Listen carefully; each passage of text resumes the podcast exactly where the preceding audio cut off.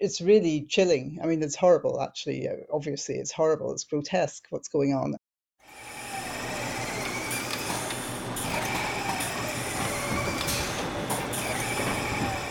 After the gold rush, rural Ireland has been selected as a green sacrifice zone by the global mining industry and Irish government and what local communities are doing about it. Episode 6 Degrowth is the only hope. The only hope is degrowth. We must massively reduce consumption and the production of waste. It's a cultural and moral change we need. There is no technological fix. In fact, technological innovation encourages us to keep consuming and keep wasting. We must change the way we see the world and the way we interact with nature. We must regain the respect we used to have for the soil, the water, the air, the mountains, the birds, the bees, the fish, the animals, the trees. We must live within our means, and that means living within the earth's means. If we want a livable future, then it will be a future where everyone walks and cycles a lot more, where cars are a rarity and public transport is easy to get and affordable, where we use technology, including phones, a lot less, and we use our brains a lot more, where most of our day is in physical interactions with other people, with animals, with birds and bees and trees, where flying is an expensive rarity, where houses and apartments are a modest size and are exceptionally well insulated, where we repair everything and hold on to everything for as long as possible, where we buy only what we use a lot and rent the rest, where we have a deep respect for materials, where waste is rare and those who waste willingly are treated as social outcasts, where billionaires go extinct and are a horror story we tell our children. Caroline Whyte is an ecological economist doing research and advocacy for Feasta, the Irish Foundation for the Economics of Sustainability. Her particular interests are in post growth finance and climate justice. She contributed to Feasta's books Fleeing Vesuvius and Sharing for Survival, and is the author of many submissions and discussion papers on well-being economics.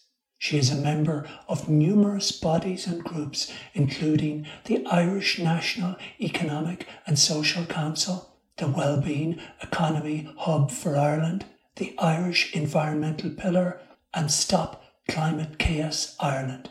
Caroline sets out a clear and achievable path for a sustainable future where the well being of humans and all life can flourish what kind of an economy do we want? The core thing is fairness. And as a rule, most of us anyway tend to prefer fairness over efficiency, for example. Like fairness is a huge core value we could meet the needs of everybody in 2050, which is more people than now, you know, taking into account population growth. We could meet everybody's needs and they could all have a dignified life if we used about 40% of the energy that we use now. A lot of the energy that's used now is just really used in incredibly stupid, wasteful ways. If we can cut out a lot of that, then we can retain, you know, really high quality uses of energy and have much, much less demand for it, you know, and have people's needs met. It's a challenge, of course, because so much of our infrastructure is geared around this very wasteful use of energy. So it's going to need some big changes in all kinds of ways and a lot of kind of upfront expenses, things like, you know, retrofitting of houses and that kind of thing, which costs a lot at the beginning, but then after that it costs nothing. You know, it's done and then you're you're basically saving for the rest of the time the kind of ideology that you hear seems to be this we have these huge, huge, huge demands for energy, and that's just going to continue like that for energy and for stuff, for materials.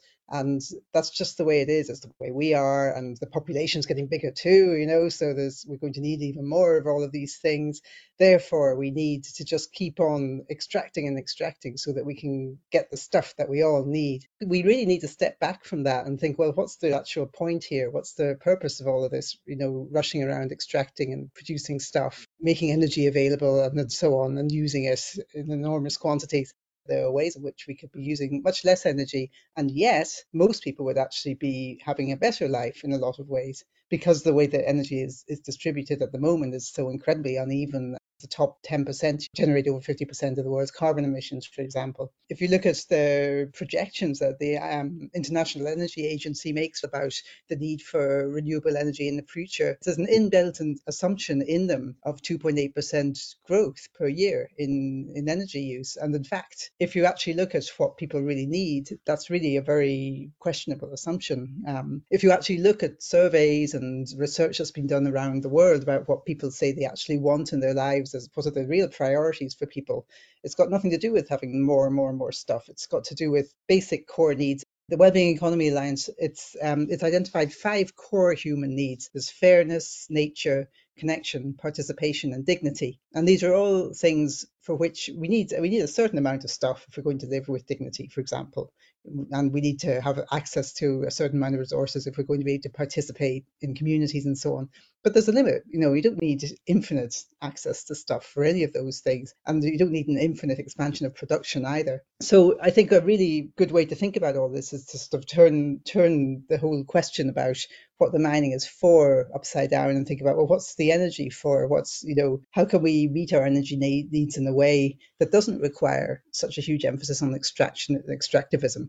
And that's actually making sure everybody's needs are met in a different way that's uh, much more balanced um, both in terms of actually making sure people's needs are met because a lot of people's needs aren't met now even with the incredible amount of energy that's being used and also in terms of the the impact on the planet as well it's really important to take a global approach and to, to emphasize solidarity in science. The way that economics often gets talked about or treated is, as though it's um, a hard science, particularly the sort of mainstream economics that you get taught in, in first year in university or whatever, that kind of thing. It's taught as though it's some sort of objective reality and the values that are embedded in it are neutral. And in fact, when you look at it, you know, more carefully or you dig a little bit deeper, you can see that there's all kinds of assumptions in there about human nature and what people really need. And they're not based in science at all. They're, they're just assumptions and they're pulled out of the air in a lot of cases. When you look at them from today's perspective, you can see how just um, strange they are in a lot of ways. There's a strong element of misogyny in there as well. It's really important to not just take things that are sometimes treated as though they're scientific, as though they are actually scientific. And by scientific, I mean, you know, they've been tested out, they've been tested in, in the real life with experiments. You know, there's there's and they can be falsified as well. You can check to see if, you know, if there's a way to, to prove them right or wrong. All these things are just almost treated like more like religious beliefs that you're just supposed to take on faith. So I think the whole ideology of growth really fits with that very closely because it fits into this whole sort of you know vision of of what human nature is and that we're all essentially very selfish or self-absorbed and we just if we think if we think we aren't just because we're kidding ourselves you know? Or if we have friends who say they are just there who they're kidding themselves and we're all you know if you just if you're honest about this stuff you know we're all just basically very self-absorbed there's been interesting research too about, for example, showing how economics students are much more likely to think that way than other students because they've been trained to think that. You know, they've been taught to think that's the way people are. And then again, there's such fascinating evidence from around the world. If you look at anthropological studies and so on, about just how differently people can interact with each other and how there isn't really a hard, fast rule. I mean, I'm not trying to argue we're all basically lovely and cuddly all the time either. I, that would be equally ridiculous. Obviously, we aren't. In fact, there's a huge variation in, in human behavior and in the things that we tend to do under certain circumstances. And if anything can be kind of proven, or, you know, there is a pattern that can be discerned in all of this, it's the five needs that I talked about a few minutes ago. It's that there are these basic needs that we all have. And if you can find ways to make the economy stabler, and more fair and encourage, you know, enable more participation and so on, then I think a lot of this kind of drive to overconsume and so on that seems so ingrained would, would actually evaporate or at very least diminish a lot because so much of it is, is actually rooted in this this kind of core stress and instability. That's why I like to think about solidarity and science together. I think those two things are both really, really important. The global level is extremely important in all of this because when you think about the incredible disparities in energy use around the world, first of all, and also the fact that some countries have a stronger legal system than others, we have a situation where, for example, in Central America, people who are fighting or struggling to protect areas from mining are literally being shot dead.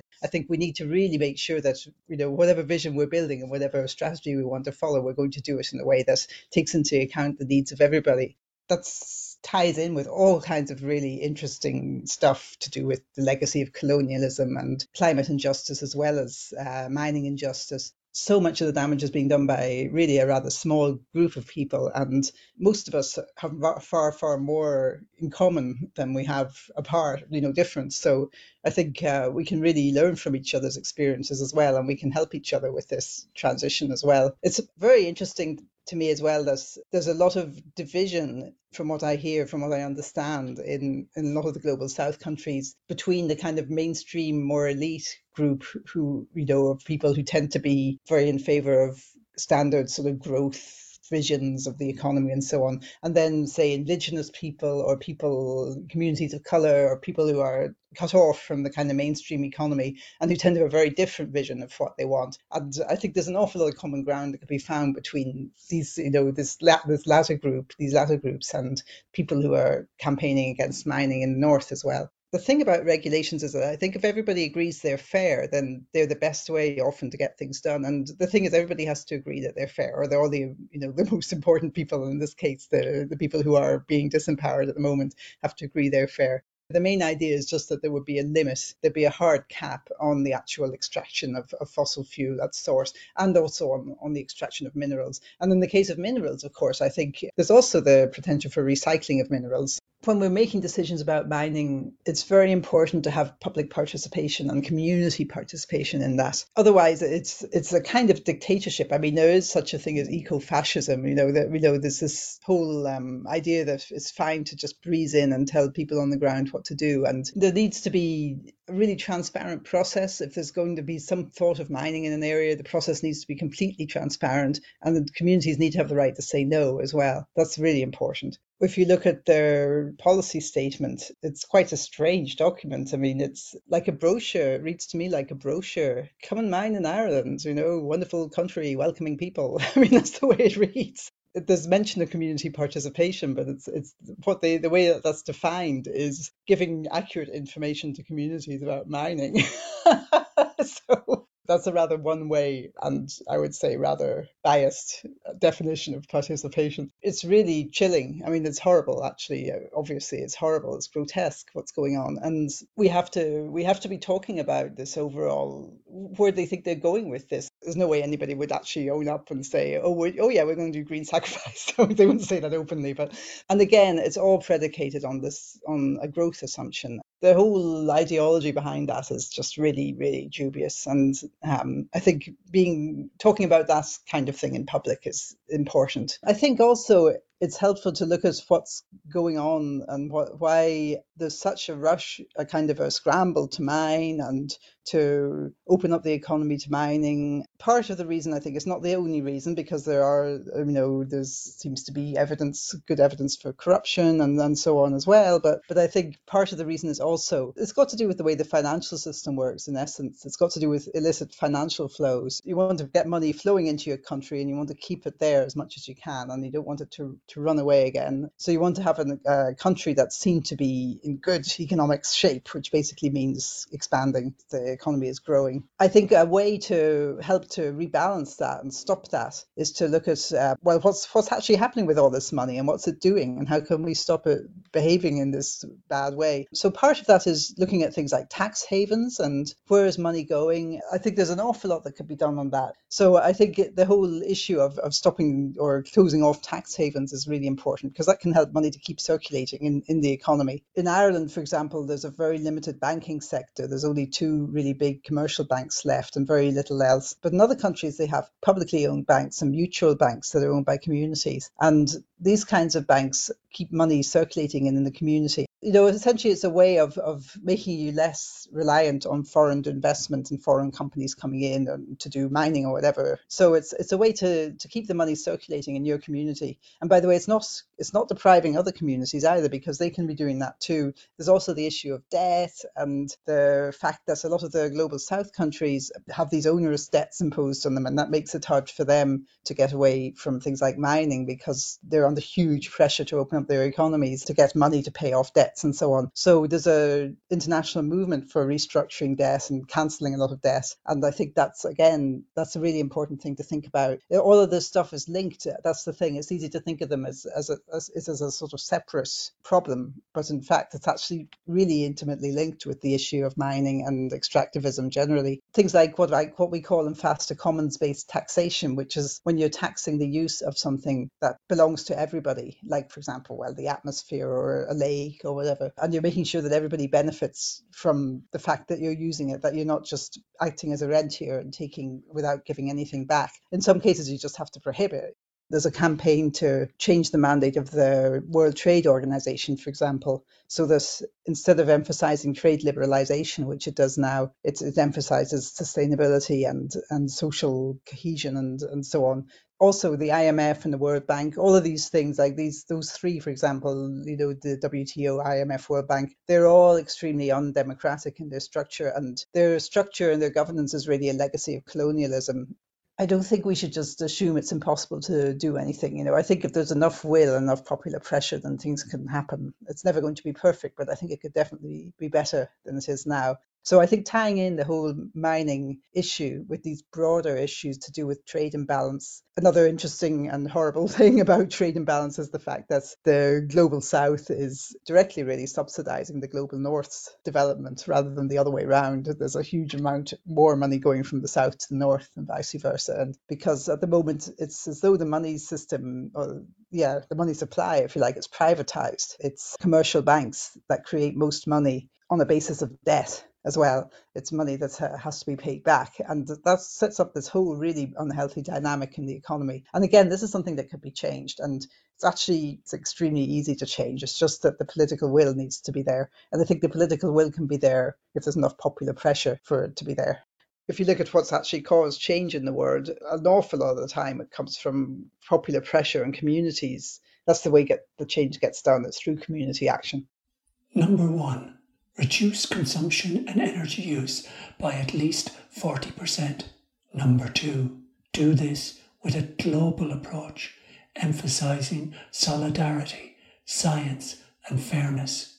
Number three, set clear and binding limits on mineral extraction along with other forms of resource extraction, including fossil fuels. Number four, make decision making participatory and truly democratic.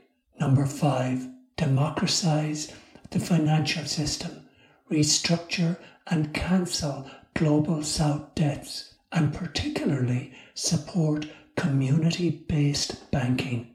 We need a society of values and morals, and instead we have accepted an economy of goods. Instead, of modern technology being used to help us develop better societies, it has been used to develop better economies of consumption. Social media at core is targeted advertising.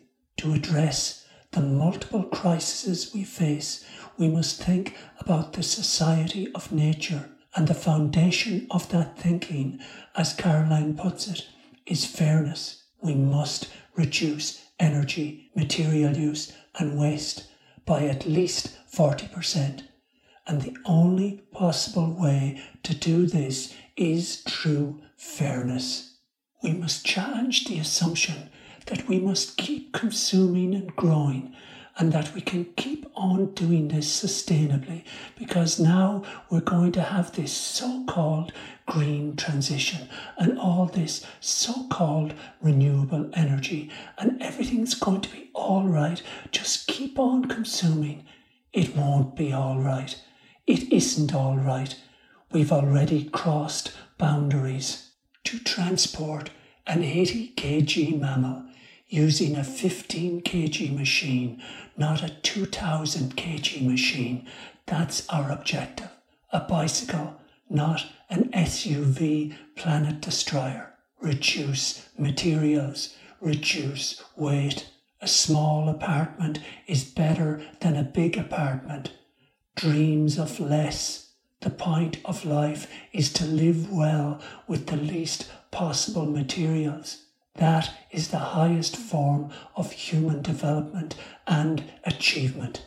A fairer world is a more sustainable world. A more communal world is more energy and material efficient. Extreme individualism leads to extreme waste. It's the laws of physics. Through their bottomless greed, the elites and the SUV driving middle class are destroying conditions for life on Earth.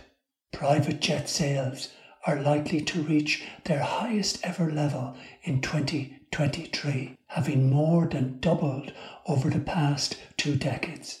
The top 1% of emitters produce over a thousand times more CO2 than the bottom 1%. The world's top 1% emit 110 tons of CO2 a year. The bottom 50% emit 1.5 tons. Between 1995 and 2021, the wealthiest 1% captured 38% of total wealth growth, while the bottom 50% captured only 2%. The rise in extreme wealth is mirrored by the rise in extreme poverty and the rise of extreme weather. Making the top 20% of Europeans use energy more modestly can reduce overall European energy needs by 10%, a 2023 Nature study found. Making sure poorer Europeans have enough energy would have a minimal impact. The elites are not alone in their destructive power. The middle class is not far behind. Imagine if the whole middle class decided to live truly sustainable lifestyles. Think of what could be done. In Ireland, such a fair world will be the hardest of hard sells. In the last 10 years, we have done nothing but accelerate towards the climate crisis. 2013, seven out of the ten best selling cars in Ireland were either small or medium hatchbacks with only two saloons and one SUV. 2023, seven out of the ten best selling cars are SUVs or crossovers. Ireland, a small but proud member of the growth debt cult one thing that struck me about what Caroline said was when she stated that economics has very rarely behaved as a science. More often, it's a philosophy or a cult, a growth debt cult. Traditional economics is the greed is good philosophy. Many economists and the business people whose actions they are paid to legitimize would laugh at the very idea of well being and fairness and soppy stuff like that. Not living in the real world, they'd say. Naive. If everyone is truly themselves, the economics credo goes, everyone admits that they are selfish and greedy that selfishness and greed are the only true drivers that really matter when it comes to economics and human behaviour in general. What this thinking reflects, Caroline suggests, is more a window into the soul of macho, often misogynist economists who see nature as natural resources. She mentions a study about selfish economics students. In a study published In 1993, Robert Frank and colleagues from Cornell University, United States of America, tested this idea with a version of the prisoner's dilemma game. Economic students informed on other players 60% of the time, while those studying other subjects did so 39% of the time. Men have previously been found to be more self interested in such tests, and more men study economics than women.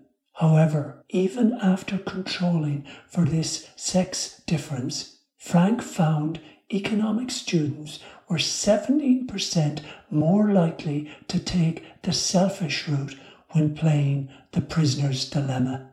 A group of economic students were more likely to see themselves and others as more self interested following their studies than a control group studying astronomy.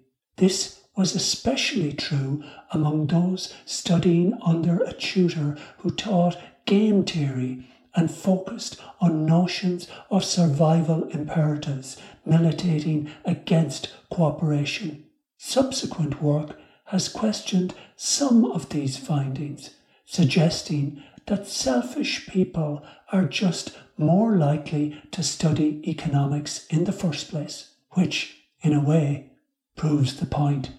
As economist and statistician Eli Devons once said, if economists wished to study the horse, they wouldn't go and look at horses.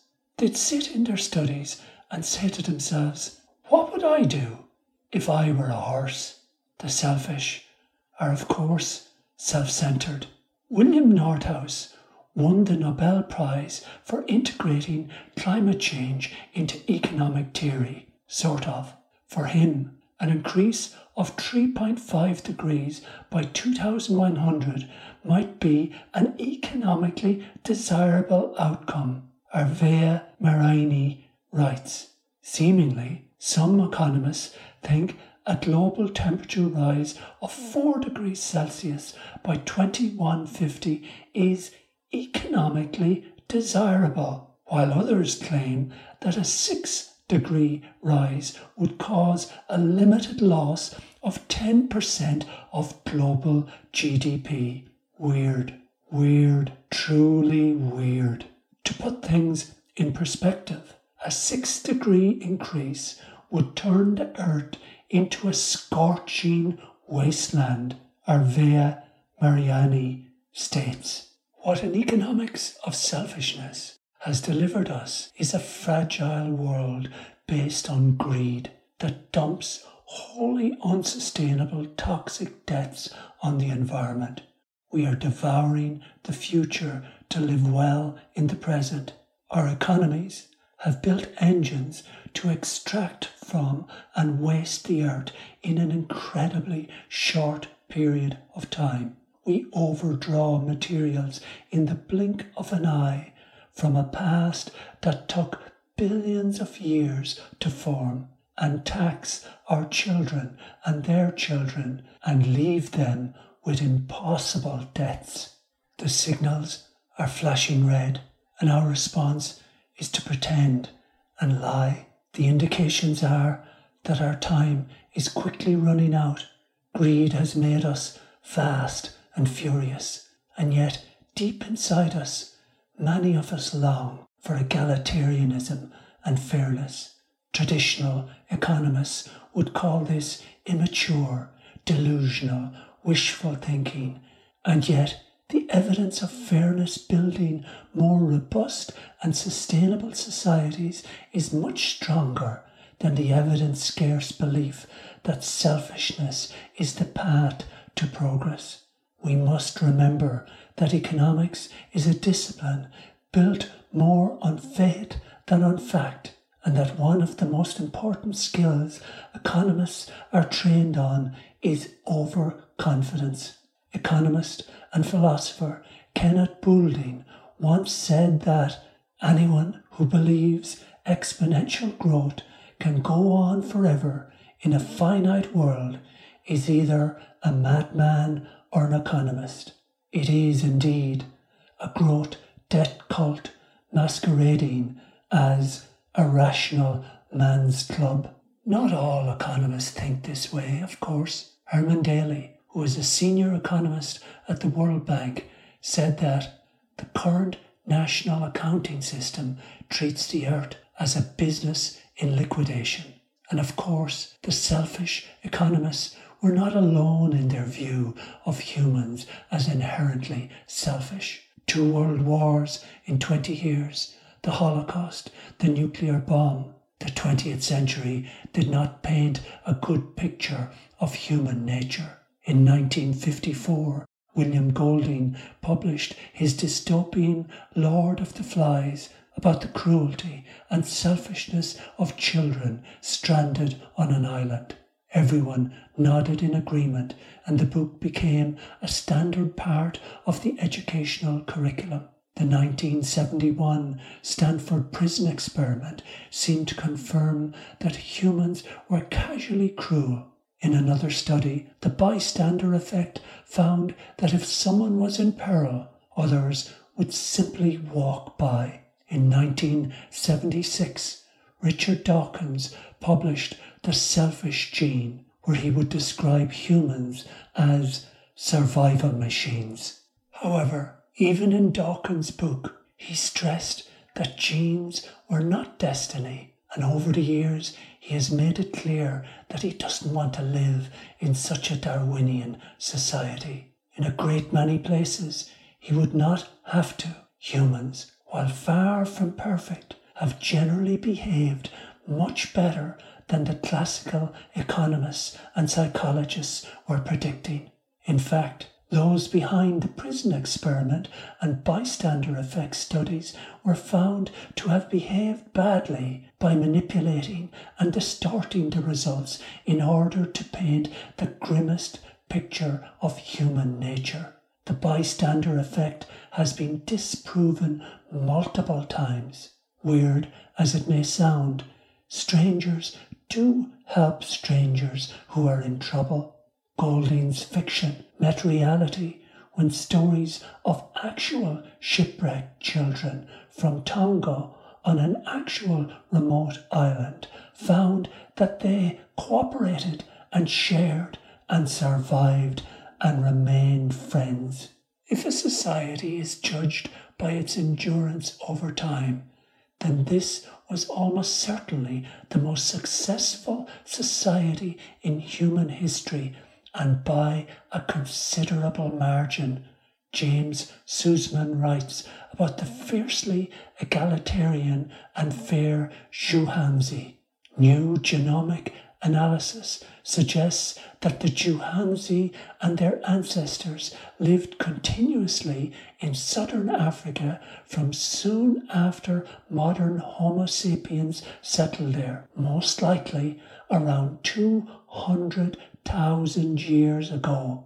In Juhansi society, nobody was allowed to get above themselves. If a hunter brought home a great quantity of meat, everyone would slag and ridicule and laugh at the quality and the scrawniness of it, even as they eagerly were feasting on it. It reminded me of the community I grew up in in Ireland and the ethos of the Gaelic Athletic Association, where the better the player you are, the more humble you're supposed to be, and where, when a club wins a championship, the captain spends an interminable length of time thanking everyone involved because the mothers who made the sandwiches for after Tuesday night training deserve deep thanks and respect. Fairness tamps down greed and extreme individualism and where there's less greed, there's less environment destroying SUVs, less extraction, less material use, less waste. In network design, for example, communal oriented design that broadcasts to large numbers are much more energy and material efficient than individualistic systems that deliver what you want when you want it with the speed and hyper fast latency of 5G. We were all hunter gatherers for 200,000 years, all communalists. So fairness is in our DNA somewhere. It is more than possible to rebuild sustainable societies based on fairness, slowness, and communal design. Fairness to the water, to the soil, to the air, to all life. Fairness and community gives us paths out of the growth debt cult, and in Ireland we dearly need those paths. During this podcast, I've talked about how the Shannon Estuary, where the 75 million tonne dump of red mud lies, was one of Ireland's very first green sacrifice zones with all the pollution and suffering that went with it. Based in the estuary, Moneypoint was for years Ireland's largest coal burning station. In 2003, reacting to the fact that Moneypoint was the largest single source of CO2 emissions in Ireland, accounting for more than 5 million tonnes a year. Mr. Paul Mulvaney, the power station's manager, said the ESB had made an economic decision not to convert the station to run on natural gas.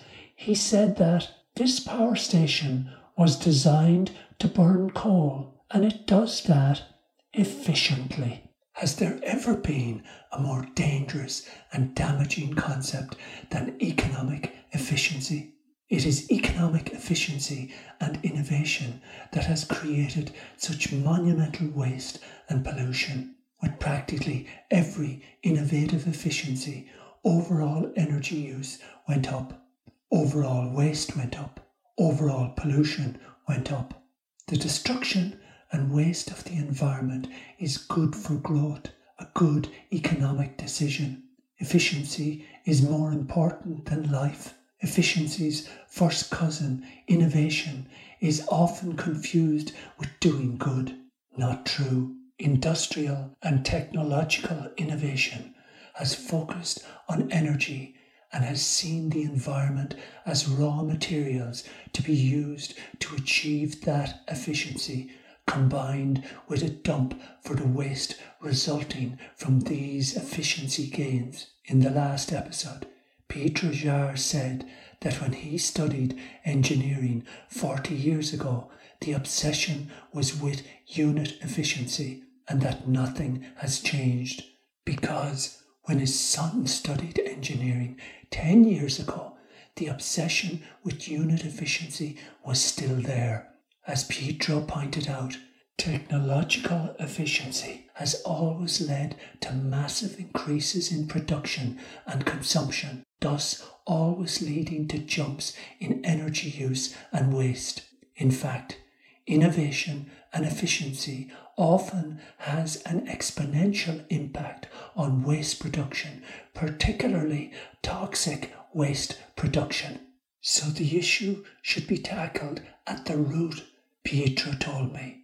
Let's try to train engineers who understand how to decrease the number of cars used, not how to make the cars more efficient. And that means breaking the debt grip of the growth debt cult.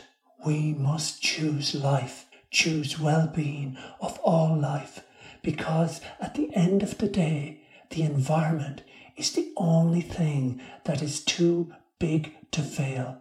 We must live within the boundaries of our environment.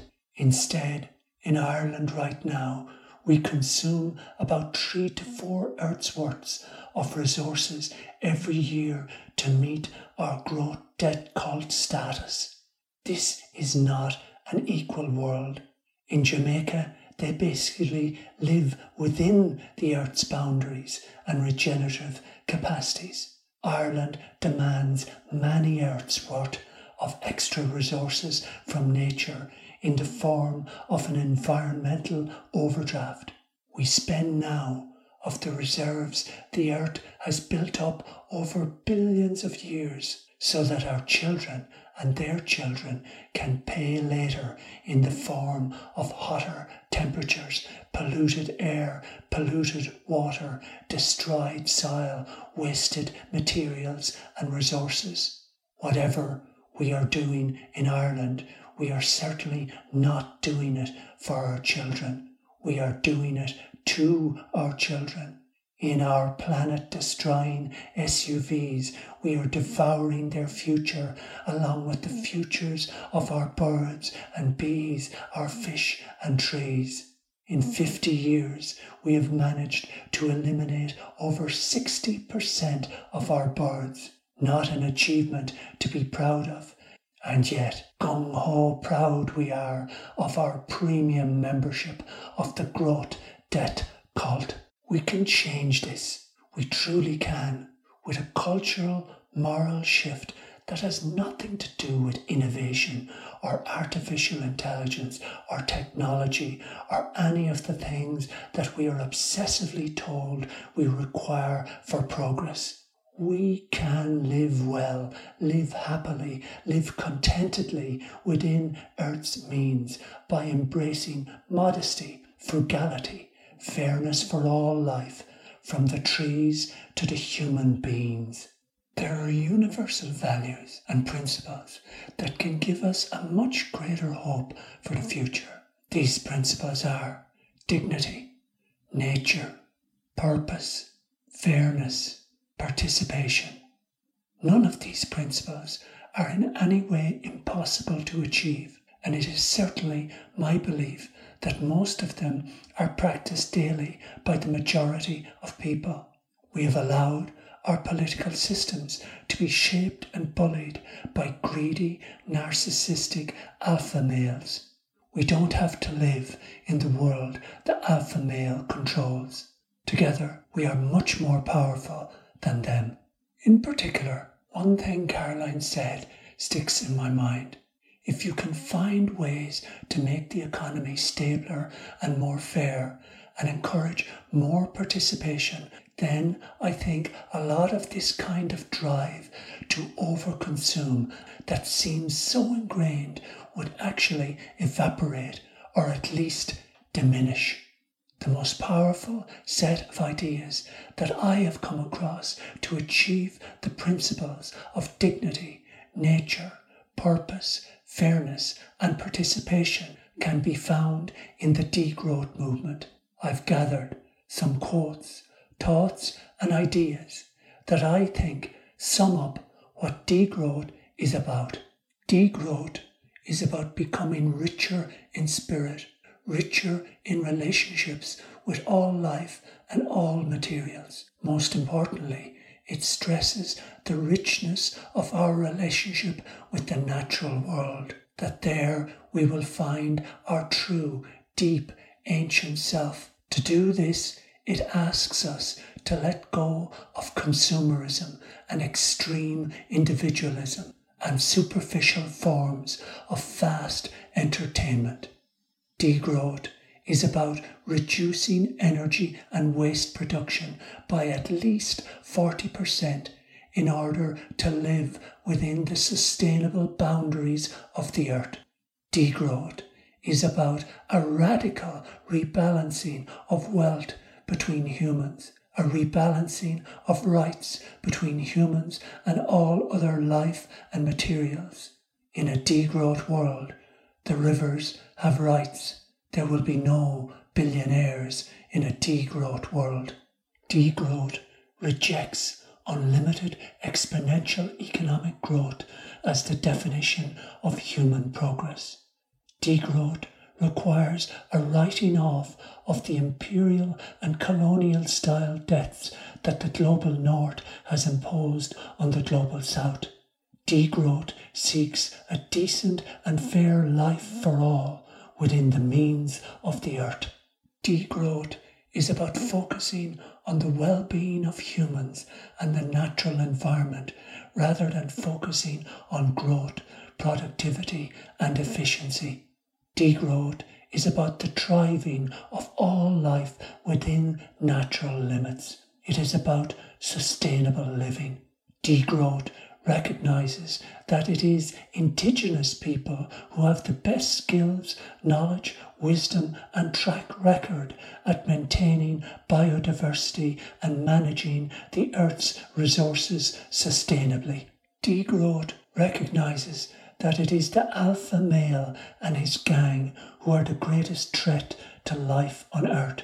Degrowth recognizes that elites have failed us, that in fact elites' ravenous consumption are a great accelerant of the multiple crises we face.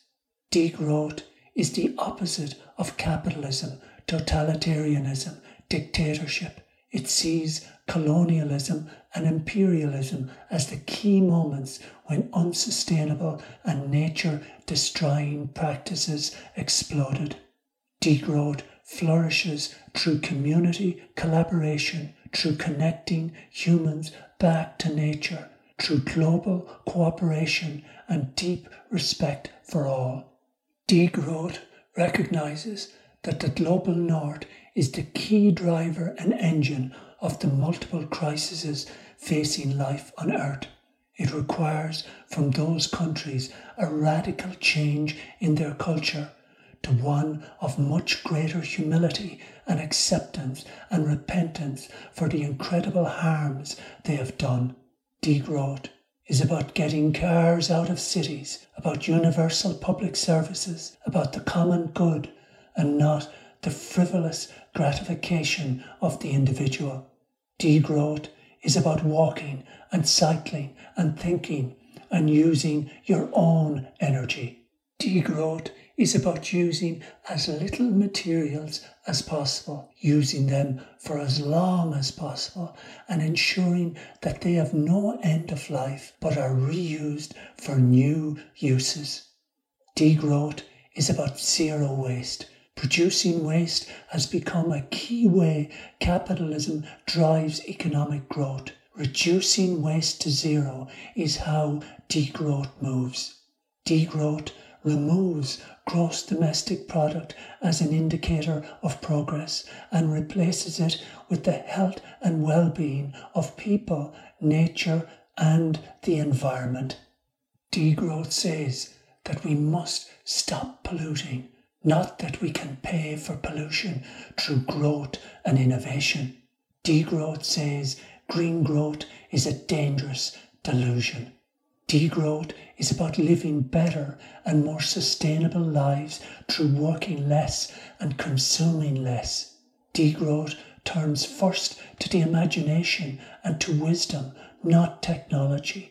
Degrowth means less technology, more wisely applied. Degrowth improves the quality of our relationship with our own self and the quality of our relationship with others by focusing on the quality of our relationship with nature and all other life and materials. Degrowth seeks to be a good ancestor.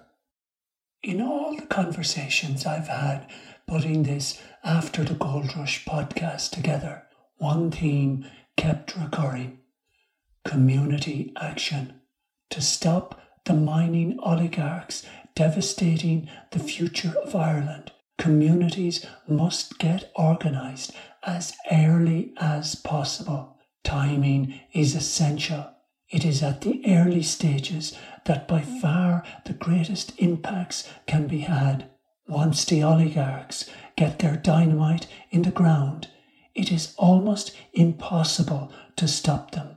We must get organised now, in Leon, a community in northern Spain, they are getting organized.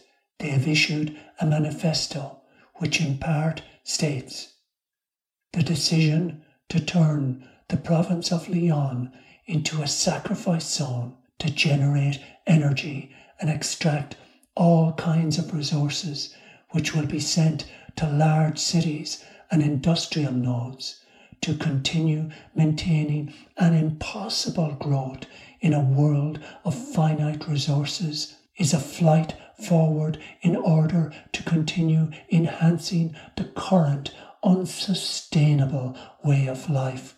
which will also cause an increase in territorial and demographic imbalances.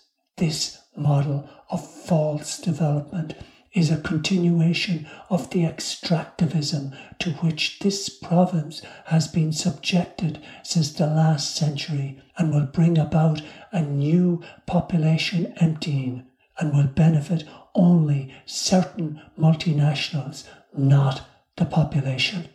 In a scenario of reduced availability of fossil fuels, shrinking supply chains, ecological collapse, and climate crisis, the most sensible thing to do is to plan a reduction in unnecessary energy consumption, guaranteeing the basics, boosting local production and local consumption, instead of trying to maintain economic models based on energy transport, materials, and products from thousands of kilometres.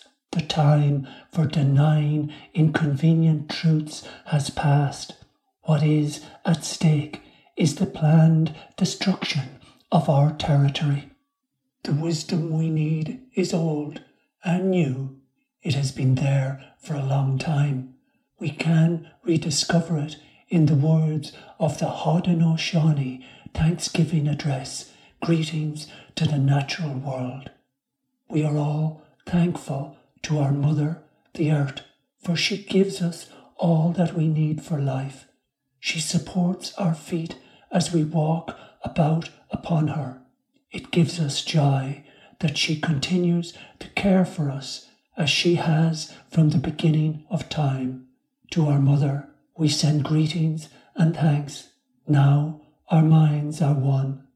We give thanks to all the waters of the world for quenching our thirst and providing us with strength. Water is life. We know its power in many forms waterfalls and rain, mists and streams, rivers and oceans. With one mind, we send greetings and thanks to the Spirit of water. Now our minds are one. Our daughter Megan suffered a stroke last Thursday. Pat Geoghegan wrote to me on July 24, 2023, as I was finishing recording this podcast. It was devastating to us. She's only 22. Things just seem to be going from bad to worse with our family now. Like countless, nameless millions of humans, animals, birds, fish, the Geoghegan family has suffered grievously from mining pollution. The price of progress, we're told. At some point, the environmental costs become too much to bear for the earth. That point is arriving. How will we respond? I will leave you with the brave voices of the environmental protectors, those working against all the odds to be good ancestors. Rural Ireland is on the chopping block. It's really chilling. I mean, it's horrible, actually. Uh, obviously, it's horrible. It's grotesque what's going on. A neighbour came to me and said to me, There's lights up on the hill. And I said, It's probably the forestry guys up there, Coillte. They're probably up there cutting because they work late. And he said, No, I don't see anyone from Coillte up there. I don't see any Coillte equipment going up there. I said, Right, okay. I said, I'll go up and have a look. So I went up and had a look, and here I found all this prospecting equipment. Later on, when I had meetings with the geologist, and, uh, you know, I said to him, Why were you working up at night? And he said, Well, when we were given the, the license, the prospecting license by the official, we were told to move everything in at night, move everything out at night, and to do your best to keep the locals out of it. I was flabbergasted, as were the people who were witness to him saying that. Like we all looked at each other going, What the hell? These are our government officials who are supposed to look after us, who are supposed to play fair and you know, I'm sorry, but that to me is corruption. So it's just steeped in little lies and propaganda every step of the way. When we're making decisions about mining, it's very important to have public participation and community participation in that. If there's going to be some thought of mining in an area, the process needs to be completely transparent and the communities need to have the right to say no as well. That's really important. It has been like up to now done in a very like kind of cloak and dagger sort of way, you know. We just find that people don't know about it. They just don't know about it. Hannan Metals have had these prospecting licenses for years and nobody really knew. Done in a way to keep communities in the dark for as long as possible. We, we learned very quickly not to trust these people. They're not happy that we know this. We were very lucky to find out at all. We only ended up with a couple of days to make submissions there's mention of community participation, but it's it's what they the way that that's defined is giving accurate information to communities about mining. Three of our people have received death threats, including my own husband, as several have been knocked down by vehicles driven at them. A lot of intimidation. We lived through a lot of intimidation. And still do to this day. Yeah, we still do to this day, like, you know. You know you're doing something right when people are starting to threaten you. So we're not just up against a company, we're up against our government. It's a network of people helping each other in the hierarchy, and we're just the ordinary people on the ground suffering the consequences. The policy of the Government of Ireland currently is that three men go into a room and make a decision. Anybody out there that is fighting prospective licenses and that the company gets that prospecting license, for God's sake, don't let them in on your land, no matter what they offer you. Because once they're in, you will not get rid of them. They will ruin your life. In the north, they need farmers' permission to access land for prospecting, but in the south, that's not the case now. I have heard that some landowners have been aware there has been presence on their land, but they weren't approached. The company comes in, and if they're found on the land, they'll say, "Oh, we tried to find you, and um, we just, we just, we, we couldn't find you, but now we're here." They have all the tricks of the trade, like Mark Twain said, and it's a saying I will never forget: "A mine is a hole in the ground with a liar standing at the top of it." Miners were known to be liars then, and nothing has changed. I'm really daunted for the Irish environment, the future of Ireland. Ireland is seen as the most attractive place to come to mine right now in the world.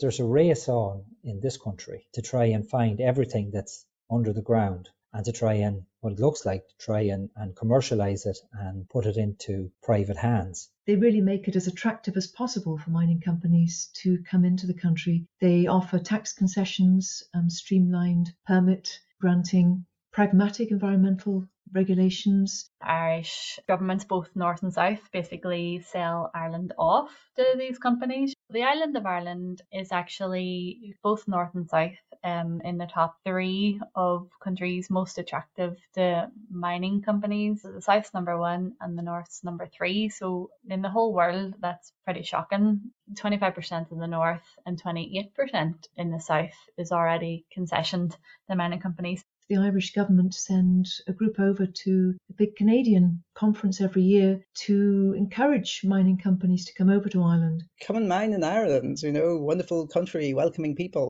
Costs are public and profit are private. So all of these changes that we have to make, they seem to be providing opportunities for more exploitation rather than actually changing for positive change. There's only things to be lost by trying to process ore in an environment like Ireland.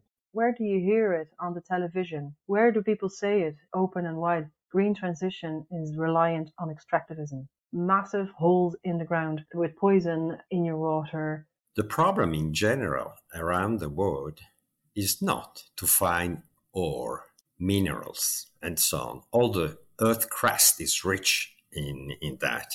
The problem is to mine it and uh, survive the consequences in general, it's never a good idea to inhale dust, as well as it's not a good idea inhaling uh, dust uh, from uh, red mines uh, and uh, mining uh, byproducts. Red dust can travel far. People's homes are always filled with red dust. It was Aughinish with their red dust that was travelling over Ireland, but the best way the DEPA could get Aughinish out of the problem was to say that it was Sahara dust. We know that the Sahara dust does come to Ireland, but it's not coming that the amount of times that they're saying like big. Now, and the other thing that the EPA can't maintain is that it can come onto our farm. These ponds are 450 acres in size. But the, the EPA will not admit that they come onto our farm, but they can admit that they can come from the Sahara to to to Ireland or onto our farm. But we're five miles as the crow flies, but they won't admit that, that it's a that comes on to, to ours. They've broken their license numerous times. And as a reward, last year the EPA tripled their license. So now they can triple the amount of sulphate they can put in.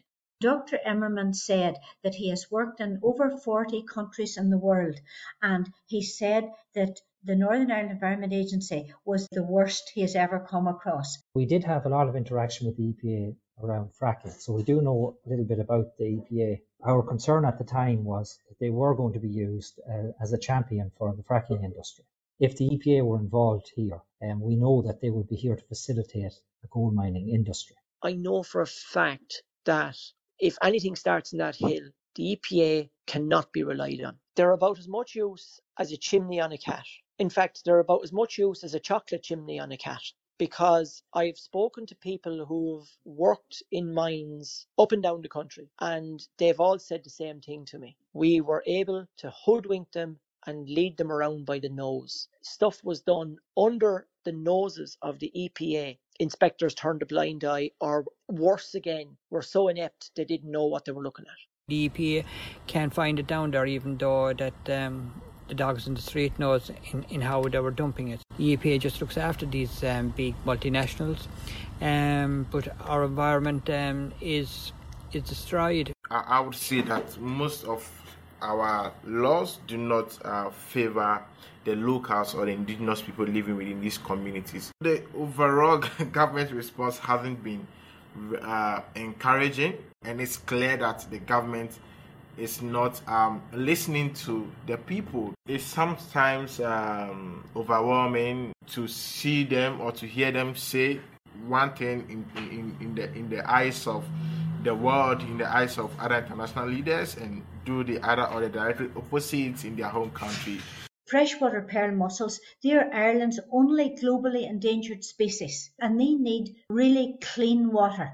And if Dalradian is allowed to discharge into the river, that will be the end of the freshwater pearl mussels. The risks to our water, the risks to our biodiversity, the risks to our farmland are just unbearable. They're just un, un, you just couldn't. It's unconscionable. You couldn't think about it. So there's a real concern about the vulnerability of, of water sources here in Clare. Groundwater, of course. Groundwater is gone.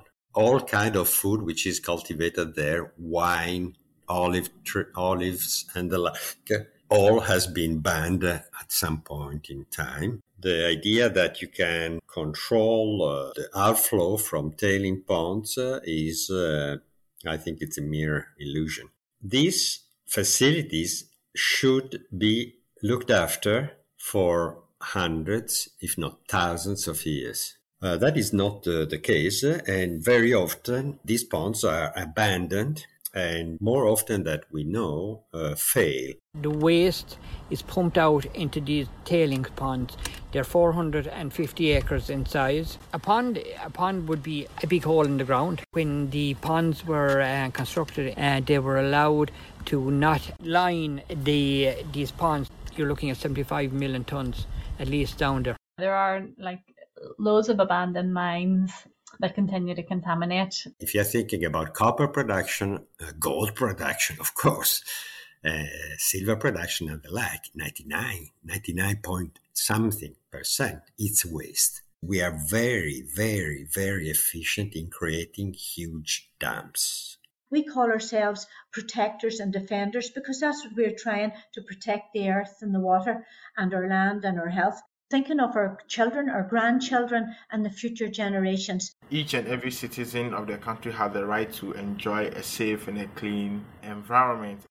What kind of an economy do we want? The core thing is fairness. Just bringing it back to what the economy actually means, which is like, you know, supporting us rather than exploiting us. We could meet the needs of everybody in 2050, which is more people than now, you know, taking into account population growth we could meet everybody's needs and they could all have a dignified life if we used about 40% of the energy that we use now. We really need to change uh, gear and to stop uh, using the amount of materials we, we use. what's the actual point here? What's the purpose of all of this, you know, rushing around extracting and producing stuff? I don't think we should just assume it's impossible to do anything. You know, I think if there's enough will, enough popular pressure, then things can happen. If you look at what's actually caused change in the world, an awful lot of the time it comes from popular pressure and communities. That's the way get, the change gets done. It's through community action. What we learned fighting fracking was that the only protection is from the people. This is a great little country because we can do that here. I mean, I wouldn't be, if we were in South America, I'd be long dead. The people of Leitrim exerted their own sovereignty. They said, no, you can't make this decision in secret. You can't decide that you're going to do this to us without, you know, any process and we are going to have our say. They damaged our kids, they destroyed our lives. You can go and you can die without saying a word, but we're the opposite. Before we'll die, we're going to be vocal and we're going to stay vocal. We're only the custodians of the earth for the time we're here, but like God, if we're going to leave it in such a bad state.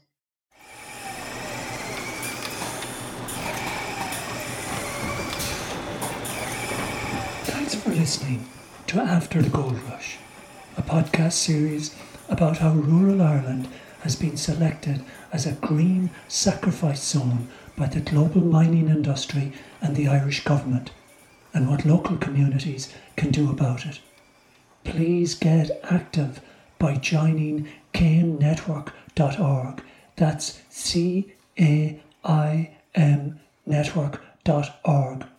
For more episodes, visit afterthegoldrushpodcast.com. Thank you.